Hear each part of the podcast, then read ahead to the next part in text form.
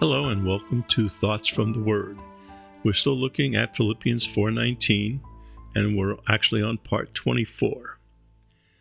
Well, back then there were no water purification tablets.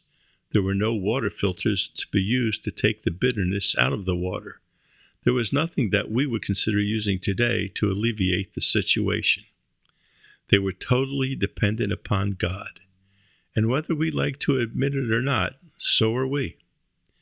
Yes, we have all the technology in the world, but nothing lessens our dependence on God.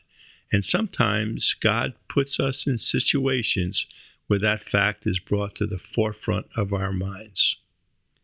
What was God's solution to the water problem? A tree.